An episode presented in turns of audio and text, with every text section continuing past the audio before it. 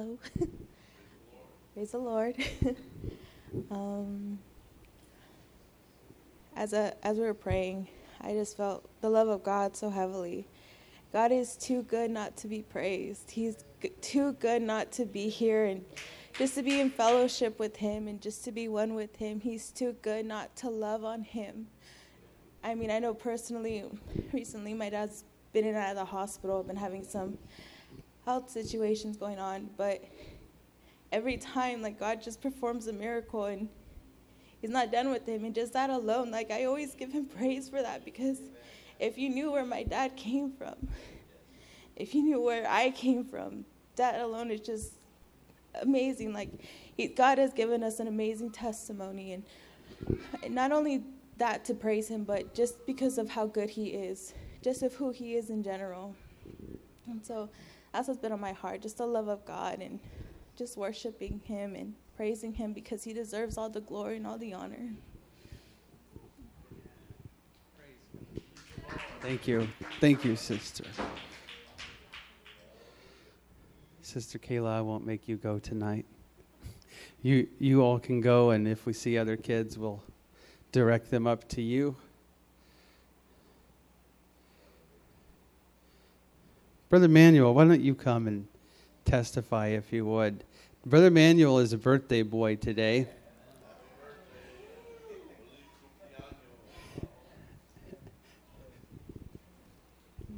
Oh, praise the Lord. Just like Sister was saying, God has really been too good to us. When we, you know, deserve, I mean, the worst, and I mean, we, but I thank Him that He pulled us out of the miry clay, and look where He placed us. In, we're now in church praising Him, worshiping Him, giving Him all the honor and the glory. When before we didn't even think about Him, we just thought about the life that we had. But I thank God so much. I mean, I thank Him, like, like she was saying, uh, God has brought us out of a really miry, miry clay. He had to stick his hand in there and get dirty. Can you imagine? God has to get his hand in there to pull me out of that. Now, how could I not praise him and worship him? And I don't do it to to look good or nothing. I do it because, like Sister said, how good He has been to us. Today, Brother Adam and Sister, they blessed us. They made a little food and a cake and all that, a present. I mean, that's all God. God is doing all that to let us know He loves us. And we know, all of us, we know that God loves us. And that is why we come to His house to praise Him, to worship Him, to give you. I don't know, when I leave here, I, I leave like, I don't know, I just like a whole weight just came off. Just coming to church and being able, being able, it's a privilege that we get to be here, to worship Him, to praise Him. And like I said, He has done, oh, Bishop, He has done you know a lot of people where they've come from, probably you too, and uh, so it's it's a privilege to be able to just to be here in His house. It's a great privilege, and I thank Him for my wife that He blessed me with, the family that we have. I mean, it's yeah, we all go through you know some things that we go through, but we have Him, and we just put our faith and our trust in Him. Like the Bible says, in everything, give thanks to God. And He's always there with us. What did He say? He'll never leave us nor forsake us. I mean, that's enough for me, knowing that He will never leave. I don't care what I'm going through. I just trust and I have faith in Him. And I believe His Word is truth. But I just want to thank God, and I thank God for all of you that are here. And, and I know God is doing something. There might not be many here, but there is many. If you knew how many angels was in this place right now and with us here, oh my God, God, God is pleased just to see even a few of us. But but He's pleased. Angels desire to be here to do to to praise Him like we praise Him, like we worship Him. Can you imagine? Angels desire that. And that's why I thank Him, and He's just too awesome. I, I can't even explain it. The things that He does, You know, He has done, He has gotten out of us a messes that we were in. How did it happen? We just trusted Him, had faith in Him. Wow. Wow, but how did that happen? And we know it's God. He pulled us out, and uh, He's not going to let us go back to that mess. And that's what I thank Him because He is so good, and uh, uh, and He still keeps us out of all that mess. That's what's so good, and uh, and His love for us, even though we're not perfect. Can you imagine? He still loves us. He still has that, like the prodigal son. Oh, the Lord's been putting that on me. How when he came back, the father didn't say, "Oh, so you were out there now? Now you would got tired of that life and you want to come home." He just loved him. He just went, hugged him, and loved him, and that's how our God is. And uh, w- we make mistakes, but we don't need to let that uh, bring us down. Like this preacher said, "You're not a failure because you failed." You're not a failure. You failed, but you get up and you keep going. You keep trying again. And because a lot of people, oh, I can't believe I did that. Oh, God's going to be mad with me. He don't want me no more. Yes, He does. He He loves you no matter no matter what. Because who's not going to make mistakes? I mean, that's why sister and I we repent before we go to bed. I ask her to forgive me if I offended her in anything. She does the same. And we go to bed in peace because we repented, because we don't know if we're going to wake up tomorrow. That's the thing about tomorrow's not promised to anybody. And I thank God for every day that He wakes us up, for giving me another year in this world. And I, I want Him to use me for His kingdom. And, uh, and I, I guess that's why we're here. He has a purpose for each one of us. And I thank you and God bless you. Amen. Amen. Why don't you just uh, take a minute, close your eyes, and talk to the Lord again? I know we've prayed once at the start, but let's just talk to the Lord. Jesus, I love you. God, I'm thankful to you. I give you praise and glory. Jesus, I thank you for directing my day and for ordering my steps. God, I thank you that you would choose to allow me to be a part of your kingdom. You allow me to be a part of the work, God, that you're doing in this earth. I'm thankful for it. I'm thankful for it, Jesus. Hallelujah. Hallelujah. I want to look at Genesis chapter 5. I want to tell you something that is in the Bible. You might already know this, but the Lord impressed this on me and just want to share a little bit of what's here. Genesis chapter 5. The, the Genesis is called the book of beginnings. It's the first book in the Bible, and it's how things got started. It records how, how our world got started, this earth, and all that's on this earth that we know and that we see. Genesis chapter 5, verse 1, it says, This is the book of the generations of Adam. Now, it's common for key figures in the Bible to see uh, a, something like this. It starts off with who was the first one of that family, and then a lot of times we call them the begats. He begat so and so, and he begat so and so. Means the, the, the children, the generations, the, the, the history of the people. So it says this is the book of the generations of Adam. In the day that God created man, in the likeness of God made he him. Everyone say him. The day that God created man. Now, I'm going to turn back and look at it in just a minute in, in chapter 1. I'm starting here because I think most of us have seen and heard what Genesis 1 says but it's almost a retelling to the exact word here in Genesis chapter 5, this part of it, when God created men. It's how we got here. Now, there it says when God created man. And it's not just talking about the one man named Adam, it's talking about when he created this species called man, human beings. When God created human beings. Now you can look, Genesis chapter 1, it records how all these things got here the, the, the ground, the trees, the water, the sky, the bird, the animal, all of it.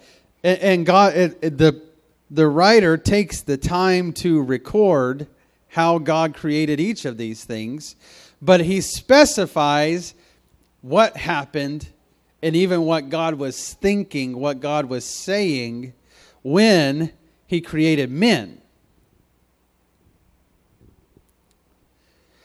In the day that God created man, in the likeness of God made he him. It does not say that when God created cows, in his likeness he made cows. It doesn't say when he made trees, in his likeness he made trees, and nothing else. That's only you and I. It's only the human race that's created in the likeness of God.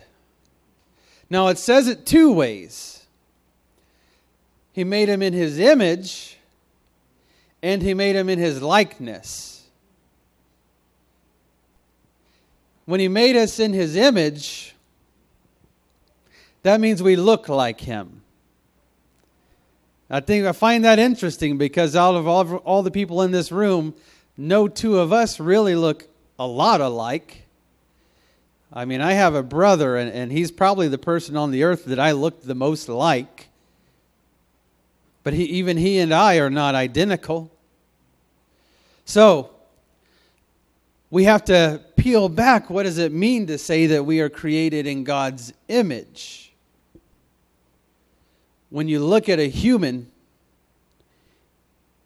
hear me, when you look at a human, you see the image of God. You see what God would look like. We have legs, we have arms, we have a head, we have a torso. The image. And it says, in his likeness. The attributes. That's a key word for what I'm feeling. The attributes of God similar to God. He made man. Everyone say in his likeness.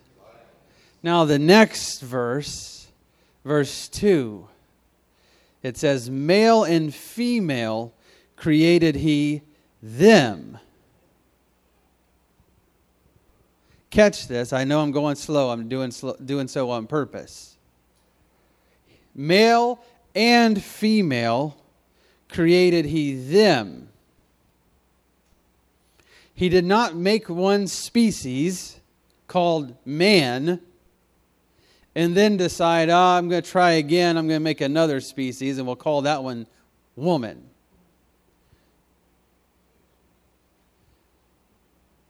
When he created man, he created man, male and female.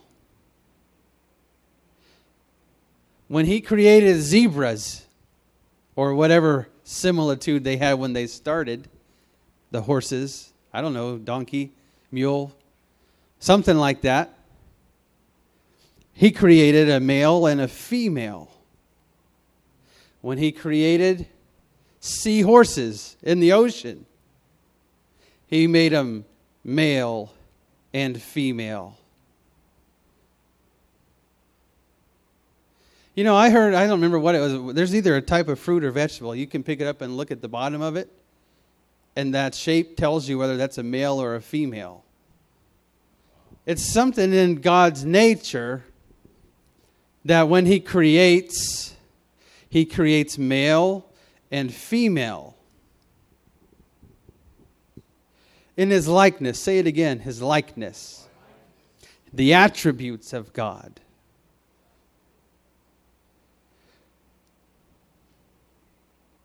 He created man, and then he said, It's not good for man to be alone.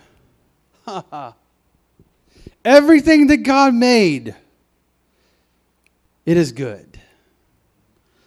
Made the trees, it's good. Made the sky, it's good. Made the cattle, they're good. Ooh, they're really good sometimes. Made the birds, they're good. Created the light, spoke light, it's good. Created this thing called the earth, it's good. And then he called, he created a, a human, and he said, It's not good for man to be alone. That's the one thing. Now, if we wanted to be facetious, I'd tell the women to look at the men and say, You're the one thing that God said's not good. But he says it's not good for man to be alone. Another way that I would put that is this creation is incomplete. Remember, it says, when a man finds a wife, he finds a good thing. Why is that? Because now he is made complete, he's made whole.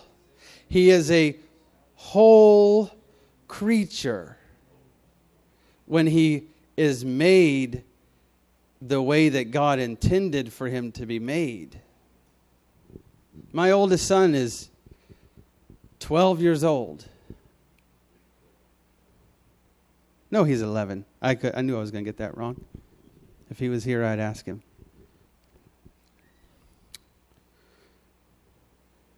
Now, I don't expect him to have a wife yet. Yet. You know, and when he's 15, I'm still not going to be expecting him to have a wife. 17, I don't know, man. When he was 8, I didn't expect it.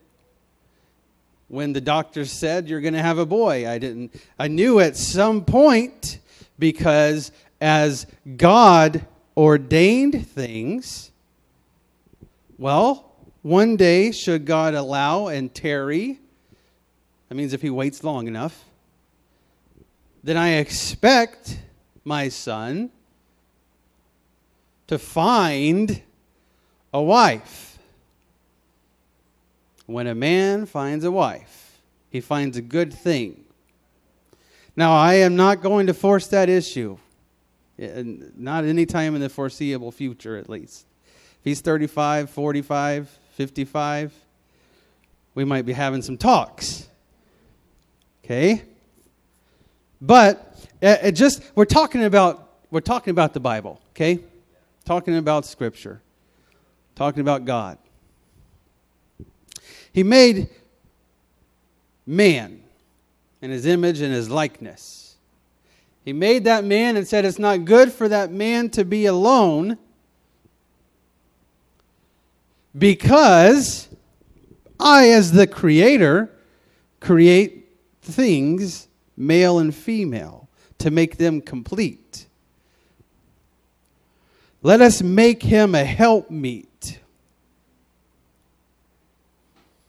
Let's make up for the things that he's lacking.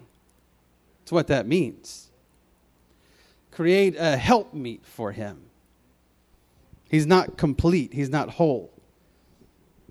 So he completes the thought because it says in both passages, Genesis 5 and Genesis 1, he created man in his image and his likeness, and male and female created he them. I have a reason for why I'm saying all this. I just haven't got there yet. I'm, I'm getting there slowly. Male and female created he them and blessed them and called his name the guy's name, right? One of them was named. No, it says, called their name. Adam. Would you believe it? When God looks at a married couple, he sees one. Calls their name Adam. Not that not you, Adam. You're a good example though.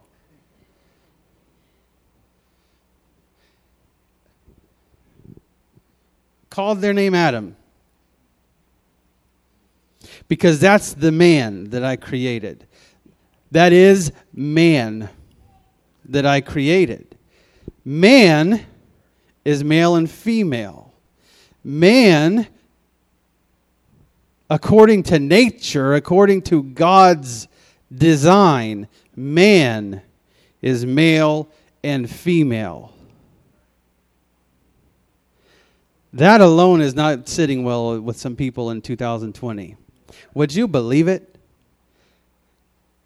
All we have done is read the Bible word for word, and people would say, No, no, no, no, no, no, no, no. Oh man, you're you are just you are just all wrong. You are making me mad. You don't know what you're talking about. You forgot about I'm just reading the Bible. He called their name Adam. We live in a fallen world. Okay? We live in a fallen world. The things about our society, our world, have digressed greatly from this picture from I created man, male and female. Their name is Adam. And I don't have time to go through all of how we got here tonight, but we live in a fallen world. So much so that this world would disagree with what I just read. Flat out. I mean, I don't know all the numbers off the top of my head, but either if you believe what I just read, I, I wouldn't go as far as to say that you're in the minority, but that number is getting smaller and smaller and smaller.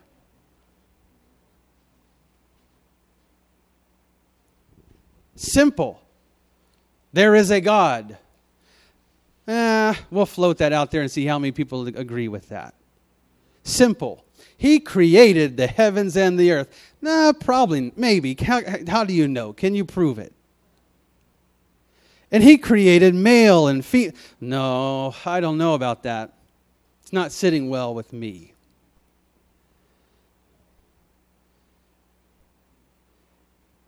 This is basic. This is Bible 101 right here.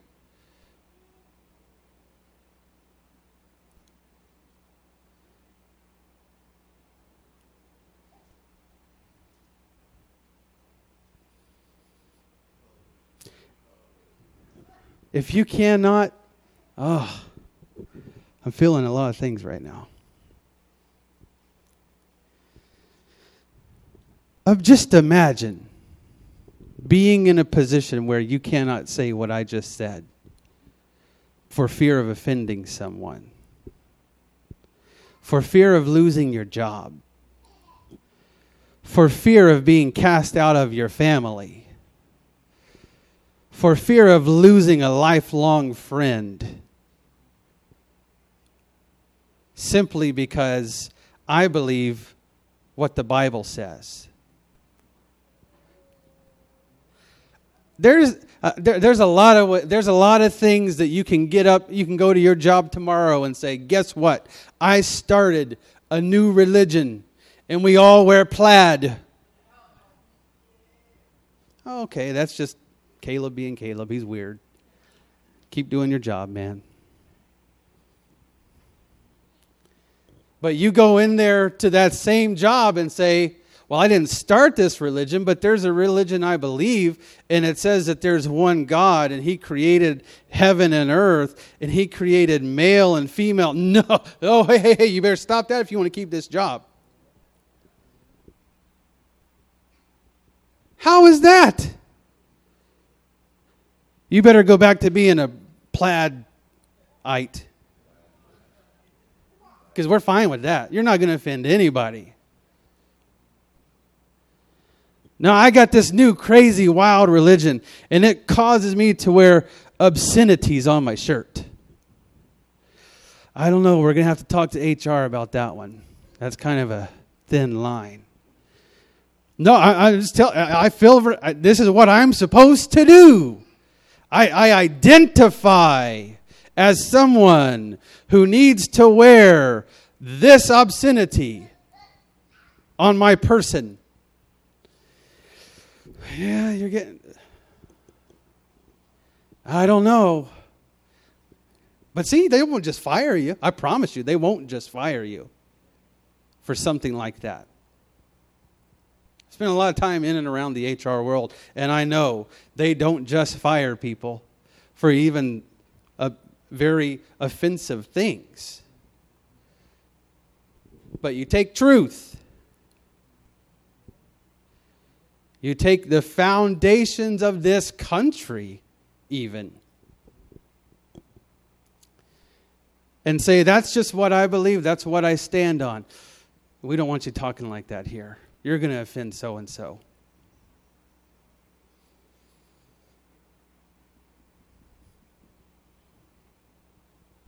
He created the male and female, called their name Adam, made them in his likeness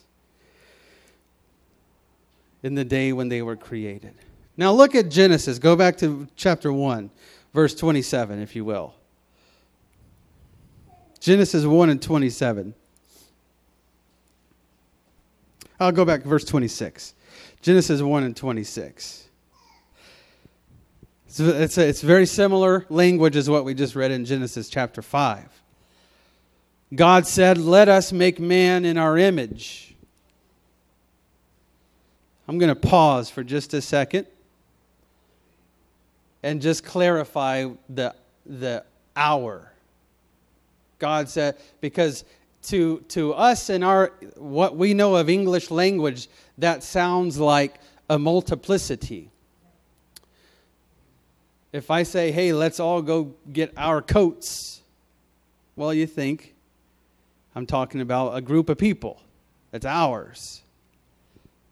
But Jesus, it, it, it wouldn't make, oh, here, let me just complete that thought. If I said, let's all go get our coats, and then I went and got my coat, well, clearly that's just one person.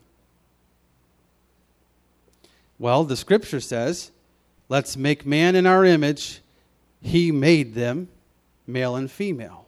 Not they, not those gods made them. He made them. Okay. He said, Let us make man in our image after our likeness, and let them have dominion over the fish of the sea, and over the fowl of the air, and over the cattle, and over all the earth. Over all the earth. That's part of the image and likeness of, of God is being the one that has dominion. You realize that, right?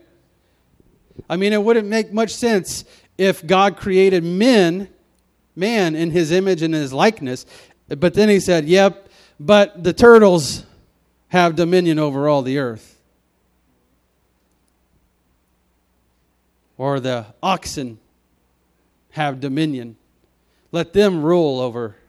No part of the likeness and image is man gets the dominion over all the earth and over every creeping thing. Now, again, he says it right here in our image and in our likeness. Next verse. So God created man in his own image. In the image of God created he him. Male and female created he them.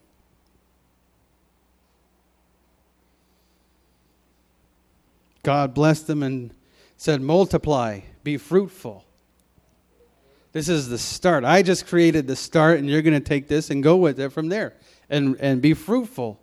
Fill the earth with more man. That was his plan, that was his design. Now, but I want to get to this. How many of you are married? Raise your hand if you're married in here tonight. The Lord was just talking to me about this this evening. Would you believe that there are attributes of your spouse that you need? Now, let me clarify, let me, let me, let me make that plain. I'm not saying there are attributes of your spouse, spouse that you need to project and internalize and, and take on and start acting like them. That's not what I'm saying. Okay? Part of who they are makes you who you are. At least it should, if it's done correctly. When God saw Brother Manuel, he said, Ah, he's, he's missing some things. It's not good for him to be solo Manuel. I need to give him some more things. Now, also, likewise, when the Lord saw Sister Anna Maria, he said, Ah, oh, it's not good for her to be just solo, only her.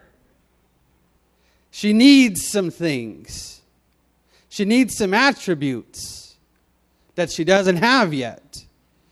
And let me put them together. Let me join them so that he gets complete, so that she gets complete. Here's the fun part. Here's the fun part. There's also some things added in there that maybe are not even needed. I, I shouldn't even say maybe. I know there are things. There's things about me that do not make my wife a better person. I'm just being honest. And vice versa. If you just pinpoint those particular things. But God sees the whole picture. And He knows if I can just join this. We call it a union, right? We call it a, a, a sacred union. I, I got to looking at this word the other day, sanctity. I was not looking at it in the context of marriage, I was looking at it in the context of abortion and the sanctity of life. Because here's the thing we hear terms like that the sanctity of life. Oh, he stands for the sanctity of life. She supports the sanctity of life. And then we hear terms like that and we, we take hold and then we if we're not careful we turn around and use them without even really knowing what it means. So I found myself in a situation where I needed to tell someone that I believe in the sanctity of life and I pumped the brakes because I thought, hang on, do I actually know what the sanctity part means? Or do I am I just repeating that because I've heard it many times? So I got to looking at it, and there are the, it, it, it's essentially here's the deal. Okay, I keep it's funny. I hope you're doing all right tonight. I'm just trying to share what the Lord wants to give us. You try to take these things it's almost like learning a second language, and then you have to figure out how to translate. Sanctity is a word that has an element of religiosity to it, an element of faith. And if you try to use it in a context outside of that, it does not translate. If I'm looking at a person who has told me left and right, up and down, I, there is no God. There is no God. And then I try to use a language that only pulls from a God based understanding, all of a sudden I feel myself at, at, at uh, disadvantage. Because how am I going to relay the sanctity part of it? It there, the sanctity means not that it's precious or holy to me, it means that it's precious and holy to Him. He chose, He designed it to be this way. And so, if I'm, um, if I'm looking at someone that doesn't believe that He even is, it doesn't matter.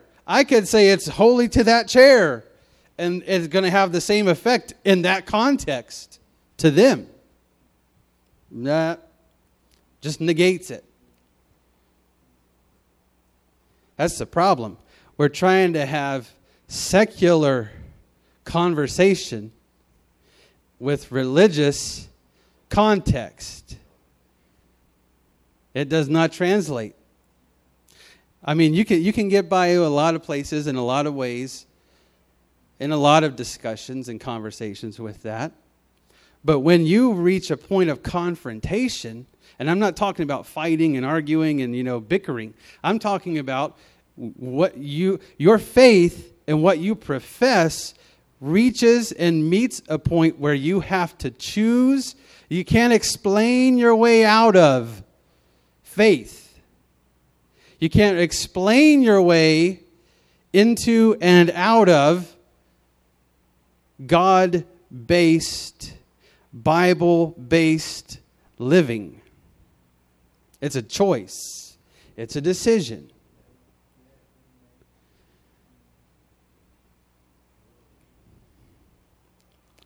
So the likeness, the male, the female.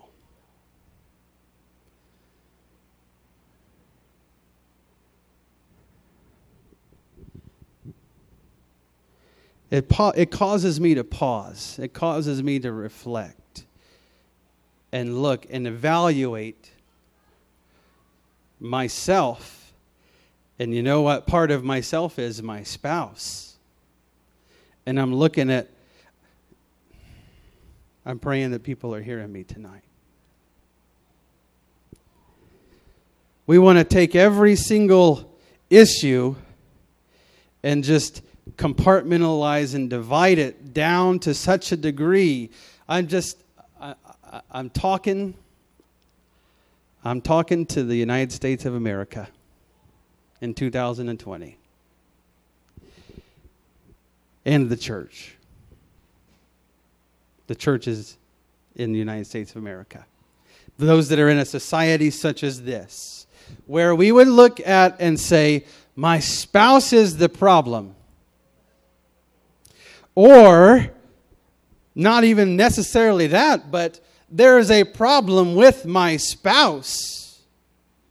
Why don't you get your act together?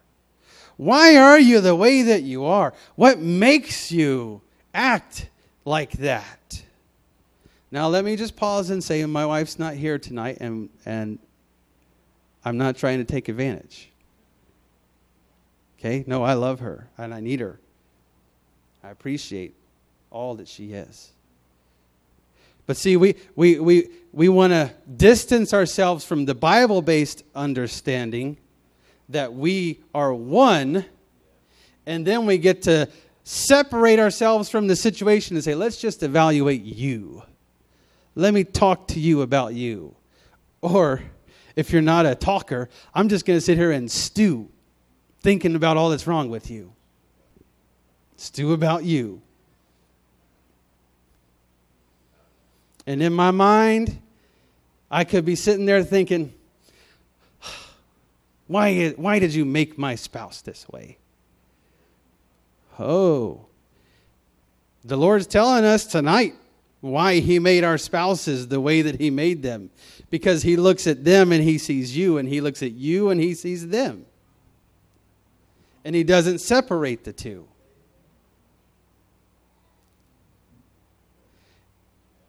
You hear what oh, you hear what your husband is saying?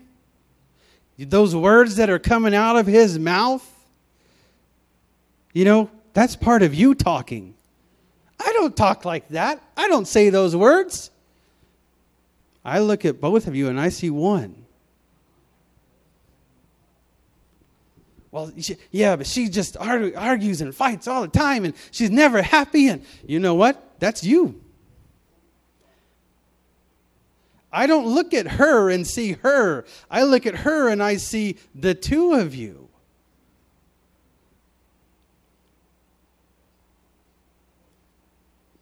And these attributes.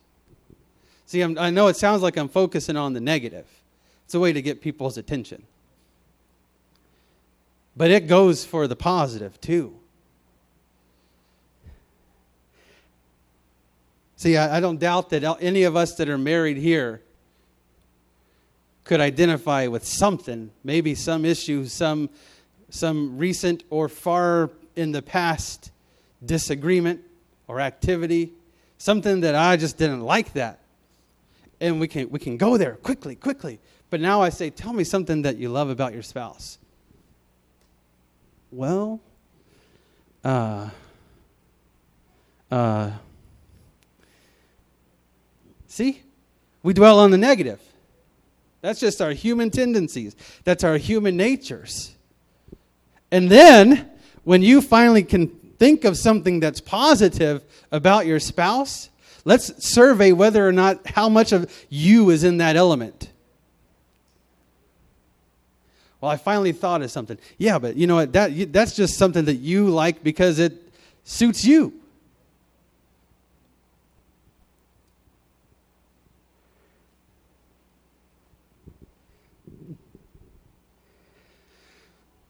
We need the truth. We have to know the truth. Every aspect, every element of it. It's what is missing in this society. It's what's missing.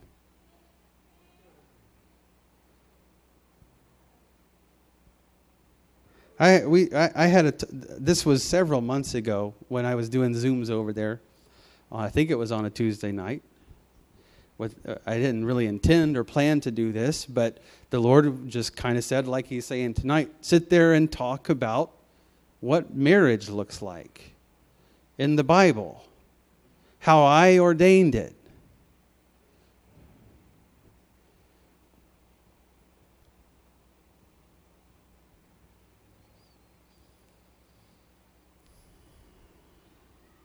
I'll, I'll tell you this story. I'm trying to come to a close here.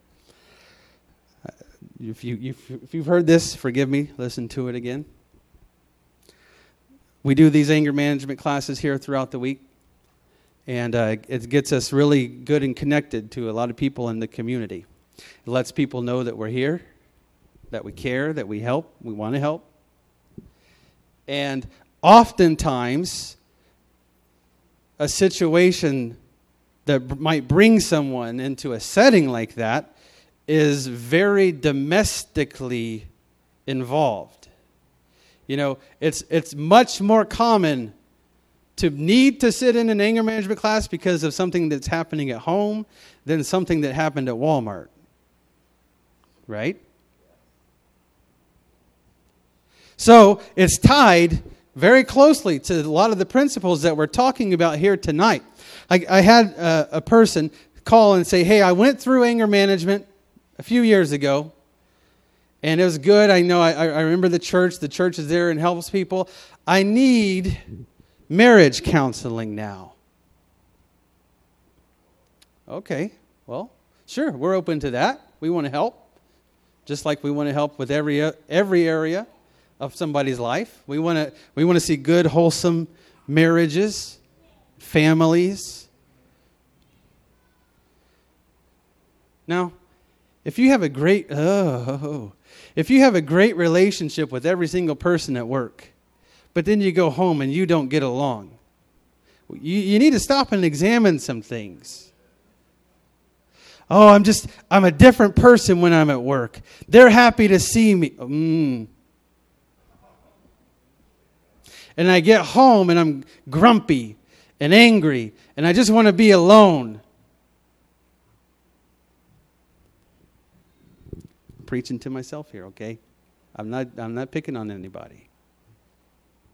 But if you that that's what causes all this. And then it's uh, every every encounter, every interaction in the, in the negative home life, it just gets it seems to get worse and worse, or drives us further apart, or the way we only way we can get along is if we stay apart.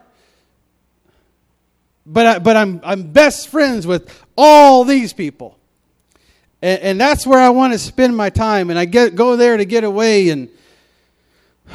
Lord, I'm not trying to meddle. I promise you. So this guy called it, I need marriage counseling. I need to, I need to help. My, my wife doesn't want anything to do with me. She, she doesn't even want me home anymore. Okay, well, let's, let's uh, examine some things. First of all, now here, here's what's funny. You start to take some things uh, for granted. Are you married? No. Pause. Time out. It's taken all of my effort and energy to not hang up the phone right now because you said you need marriage counseling because of you and your wife. Those terms mean something to me. Marriage, wife, husband. They mean something. Oh, no, she's actually still married to this other guy, and I think he's causing a lot of the problems.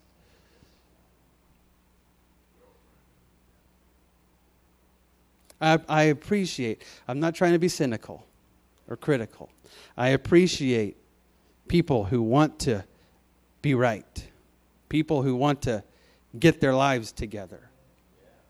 That's good. That's what we're here for. Okay? So I'm not being critical, I'm not trying to be mean. But if you want to approach a problem from every other angle and aspect except head on, you're not going to fix the problem. Now, you can either acknowledge that now or you can continue and just see how long the Lord lets you deal with that problem.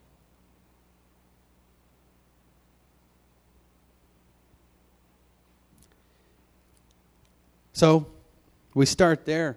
Okay, you're not married, but you want marriage counseling. Well, let's just think about what you said for a minute.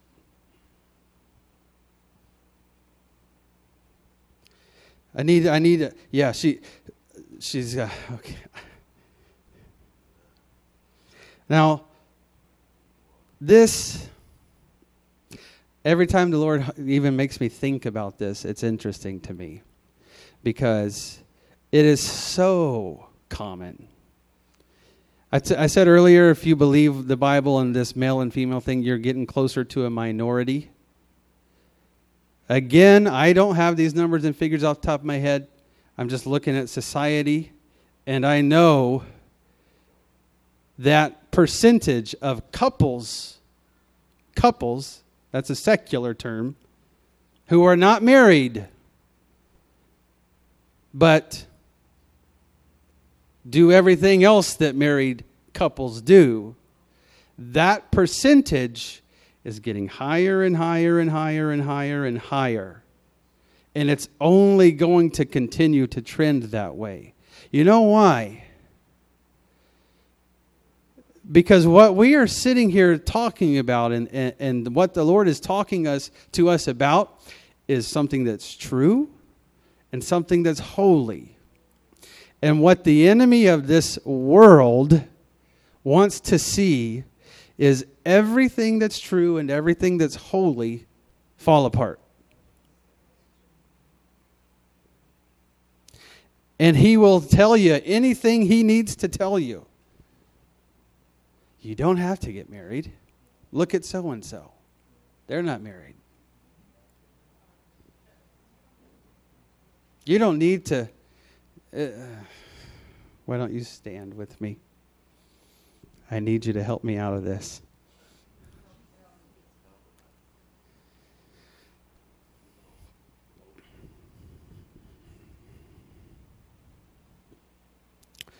We need the truth. You have to have a light that shines, you know.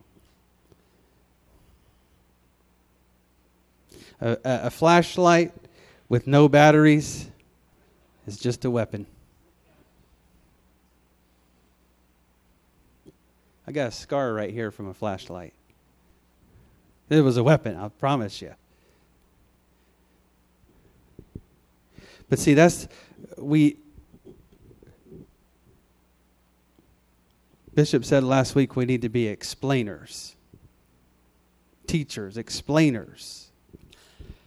What we, what we just saw in the scripture, we looked at two passages. They said basically the same thing, but they explain from the scripture the words of God. They explain all that I need to know and be able to share with somebody else about man, about how many genders God created. It's there. That's pretty easy to explain, right? You start helping little kids with homework. What's one plus one? Well, I think there's a right answer.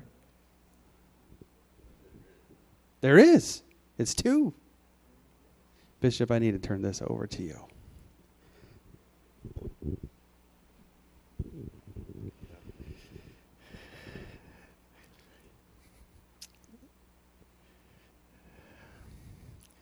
There were two things that were coming to mind as you were talking when I.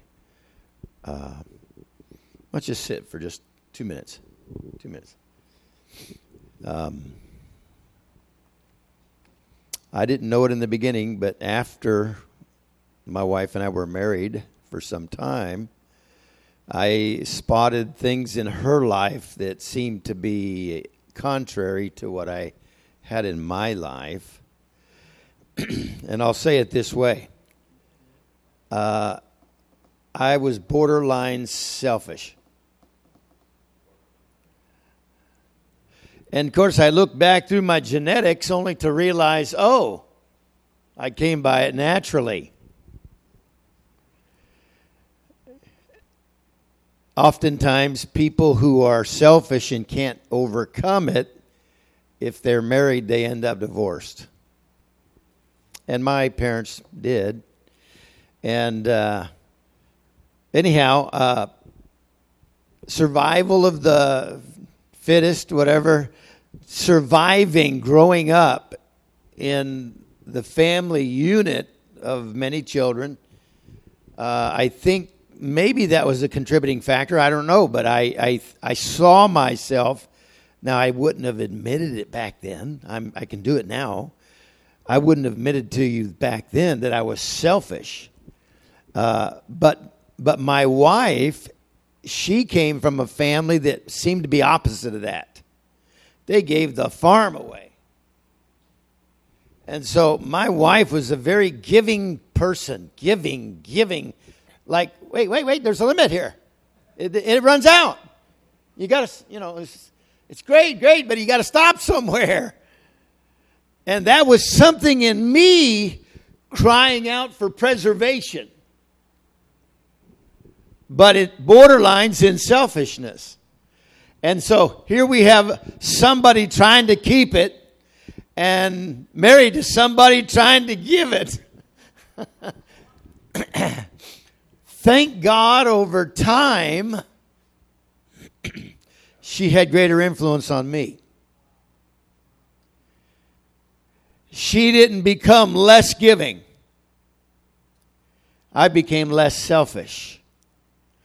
And once I began to move in the direction she lived in, wow, I life was different and wow, that was that feels great. I want to let's do more of that. Matter of fact, I've pro- you know I go overboard and I'm extreme in everything. So I may have moved the bar too far, and she went, whoa, whoa, whoa! You'll run out. But there really is the effect upon each other, each other in that way. The other thing that came to me, and I want to share this with you, is the the union is more than human. It's divine. God created us. He created the institution of marriage, the family unit. It is divine. That means there are things that are of spirit nature. And I'm going to tell you one right now. My wife has been away for a week. Her sister, her younger sister, is her health is failing. She may not live for another week. She has three children. This is my my wife's younger sister. She has three children, and one can seem to do okay on his own. The other two, even though they are they are adults, uh, it's questionable whether they can serve, make it on their own. And so she has become very engaged in the process of trying to help them get into a sustainable situation before her sister passes. Now, this is a tremendous weight. She has been going nonstop, day and night, with city situations, property situations that are upside down and in trouble. City wants it demolished. Uh, housing situations, social security situations, medical situations. She is in the thick of it every day. Now, we have talked at least once a day and she shares with me and has begun to communicate with me a direction that she's feeling like there are no other options. We are going to be involved. Okay? This came out of nowhere. This, this surfaced for us a week ago. That we are looking at adjustments And I am I have been waiting on the Lord and her communication to me as my other half.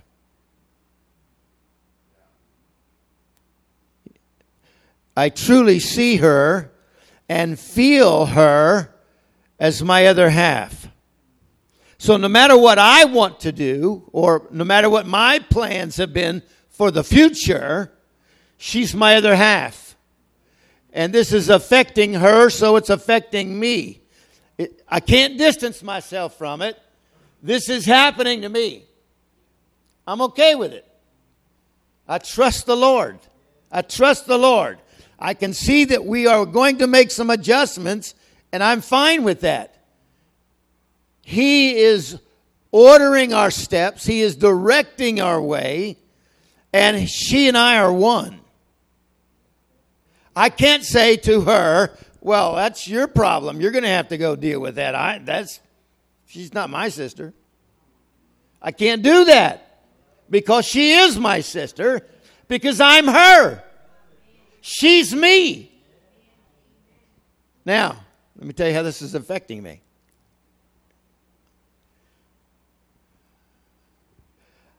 Sunday morning, when I ministered in Selah, I became overwhelmed with emotions to the degree I almost couldn't speak for the tears and the sobbing and the whatever. I, I couldn't hardly communicate for this flood of emotions that came over me. Now, I know in part that I was ministering to some situations there, and I was just giving myself wholly, right?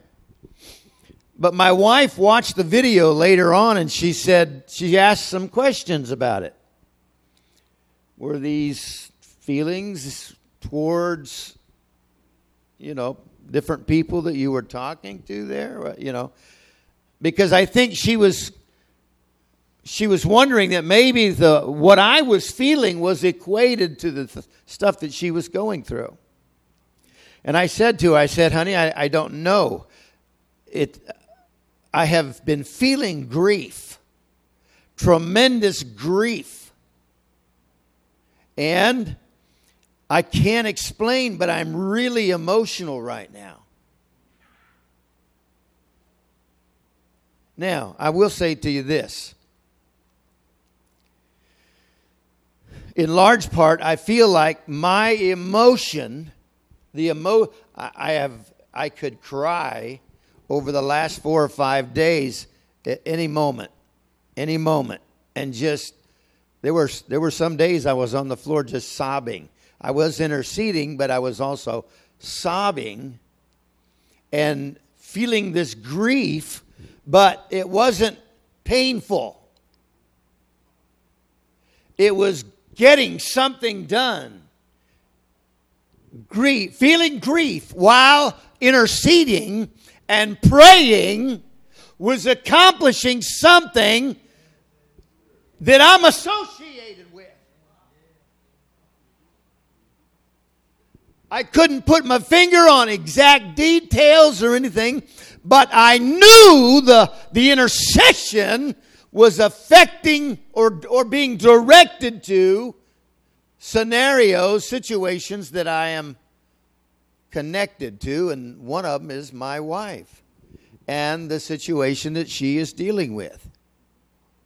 It wasn't a, uh, what's interesting was, it wasn't due to the things that she was telling me. So it wasn't because of knowledge, but it was something between the two of us. It, what was affecting her spirit was affecting my spirit. Now, it's an interesting time because there's there's more. I have been grieving over what's taking place in our country right now.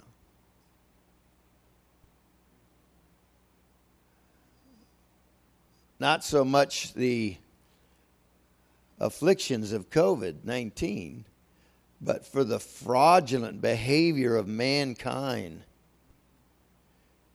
And I am grieved at the liars and that people are treating each other the way they're treating each other.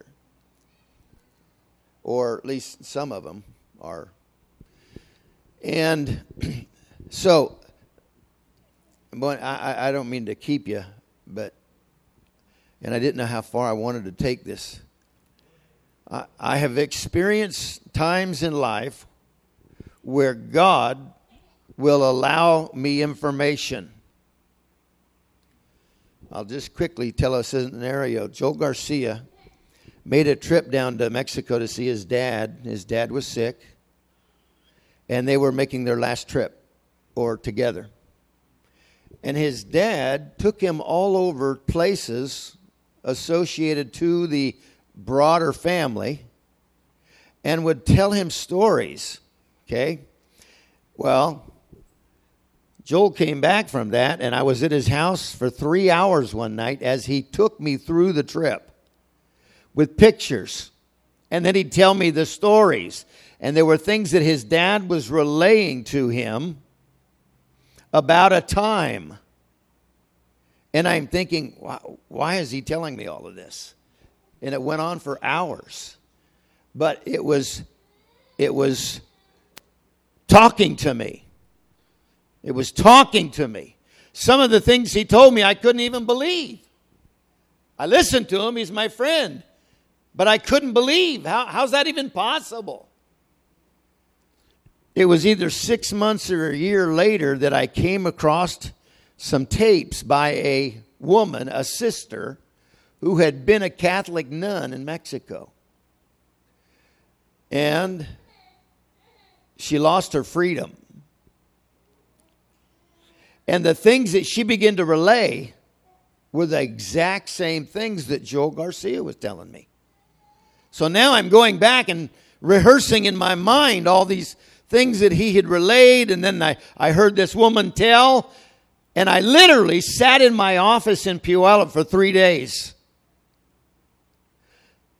listening, hearing, hearing, receiving, and then I knew God was taking me into a prayer meeting. It's not something you initiate on your own, you have to wait. And so I am waiting on God with all of this information that I've heard and I've received. And then one night in the church by myself, I went into an intercessory prayer meeting. It didn't last longer than 10 minutes. But I knew that in that short time, God gave me His word on the matter. And I spoke it out.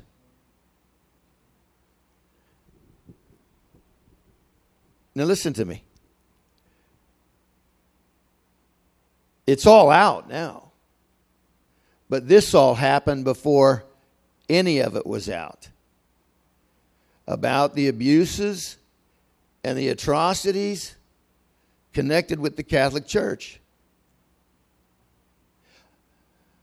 I was driving down I 5 in Lynnwood when the radio came on and the news report said that the 175th person had come forward.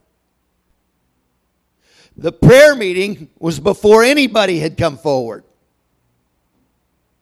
But I knew that prayer meeting was going to affect something and uncover it.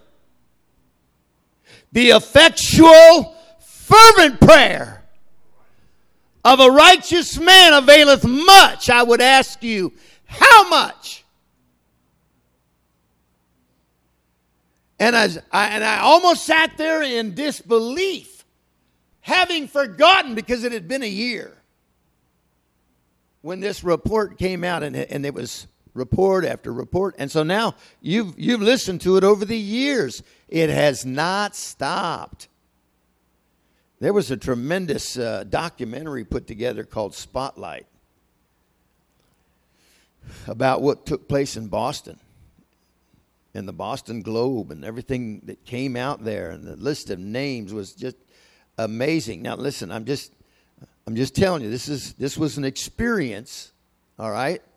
Now, with the grief that I've been feeling, here's one thing that I've done. I have not watched news, all right? I've brushed it off. I'm not I'm not scrolling everything and seeing what everybody's saying. I don't care what everybody's saying. I don't know. I don't want to hear what everybody's saying. I want to know what the Lord is doing.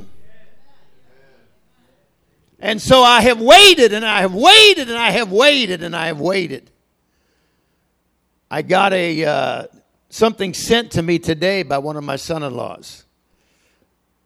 Uh, an attorney was speaking.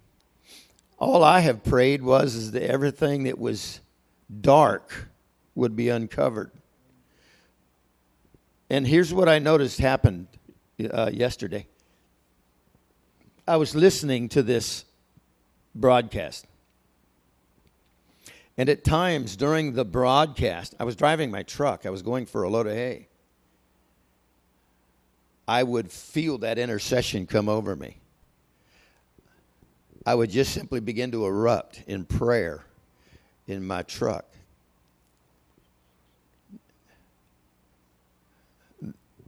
there seems to be uh, a link with the grief that I've been feeling and carrying and the intercession that I'm feeling to pray.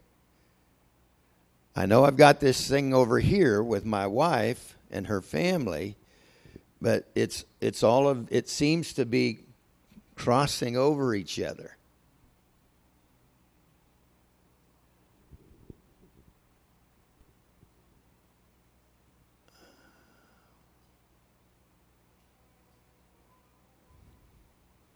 This is good teaching tonight, Brother Flowers.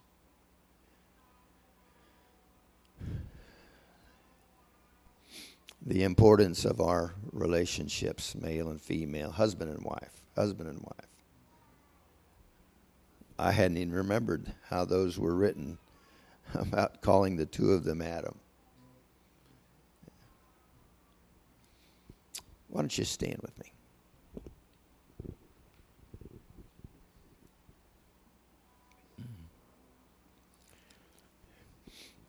If you uh, if you hang around very long, you're, you're going to hear us talk about receiving the baptism of the Holy Ghost, the necessity of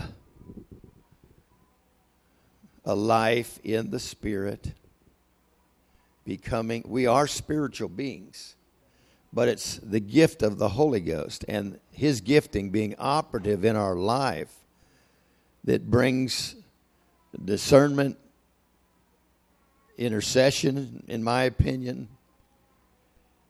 And these things are all critical to our, our well being, our spiritual well being. I, I used to hear somebody refer to somebody as a, an intercessor. Well, you know, so and so, they're an intercessor. So and so, there's an intercessor.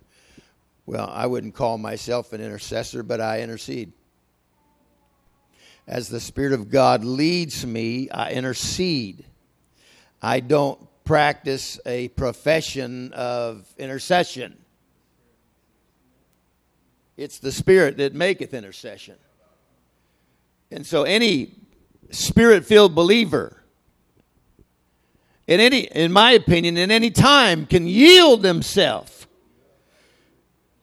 to his spirit of intercession to impact the world around us. This is how we live. This is how we have peace. We have peace with God, knowing He can accomplish anything through one man through a believer. Don't stop in your pursuit of God until you receive the baptism of the Holy Ghost. And then don't stop there. That's the beginning. Amen. If you got questions about it, ask the questions. Find out. Praise God. Elder Flowers. Lord, we thank you for being here with us tonight. We thank you for speaking to us tonight. God, I thank you for all that you've done for us, Jesus. Help us, Lord, to continue to grow and walk in the things that you are sharing with us tonight.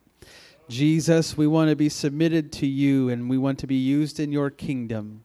Lord, we make ourselves available to you and the work that you would do through us. We thank you for it in Jesus' name. Amen. Amen. You're dismissed. Greet one another.